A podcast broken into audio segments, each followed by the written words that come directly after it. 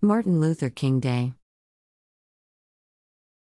Martin Luther King Jr. Day is the only federal holiday designated as a day of service to encourage all Americans to volunteer to take action toward the improvement of their community. In observance of the national holiday, schools, government agencies, businesses, and banks are closed each year on the third Monday in January.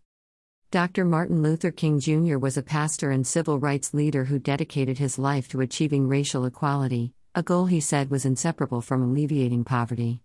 King helped organize peaceful rallies and boycotts to influence social change.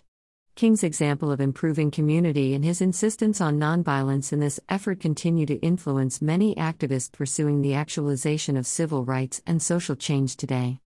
In his now famous letter from a Birmingham jail, Dr. King outlined basic steps required to have a successful nonviolent campaign against injustice.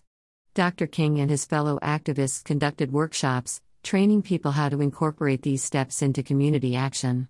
Following these workshops, they conducted their nonviolent social protests, such as sit ins at lunch counters, kneel ins of African Americans at white churches, and other forms of social protest. Dr. King's message was consistently a balance between indignation and a calling to greater love. He was awarded the Nobel Peace Prize for this work in 1964. He was murdered four years later on April 4, 1968. He was 39 years old. He would have turned 94 on January 15 this year. One of Dr. King's most famous quotes is that life's most persistent and urgent question is What are you doing for others?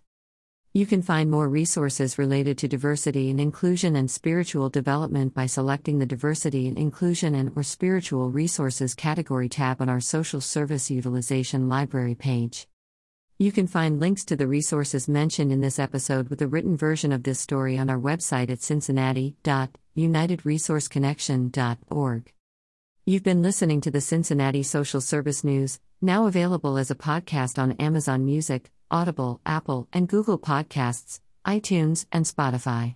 If you have social service news to submit to this podcast, visit cincinnati.unitedresourceconnection.org. Once there, you can also subscribe to get a free summary of the past week's local social service news stories emailed to you every Saturday morning. So, subscribe to our e newsletter and podcast, and visit us online to discover more social service news and resources.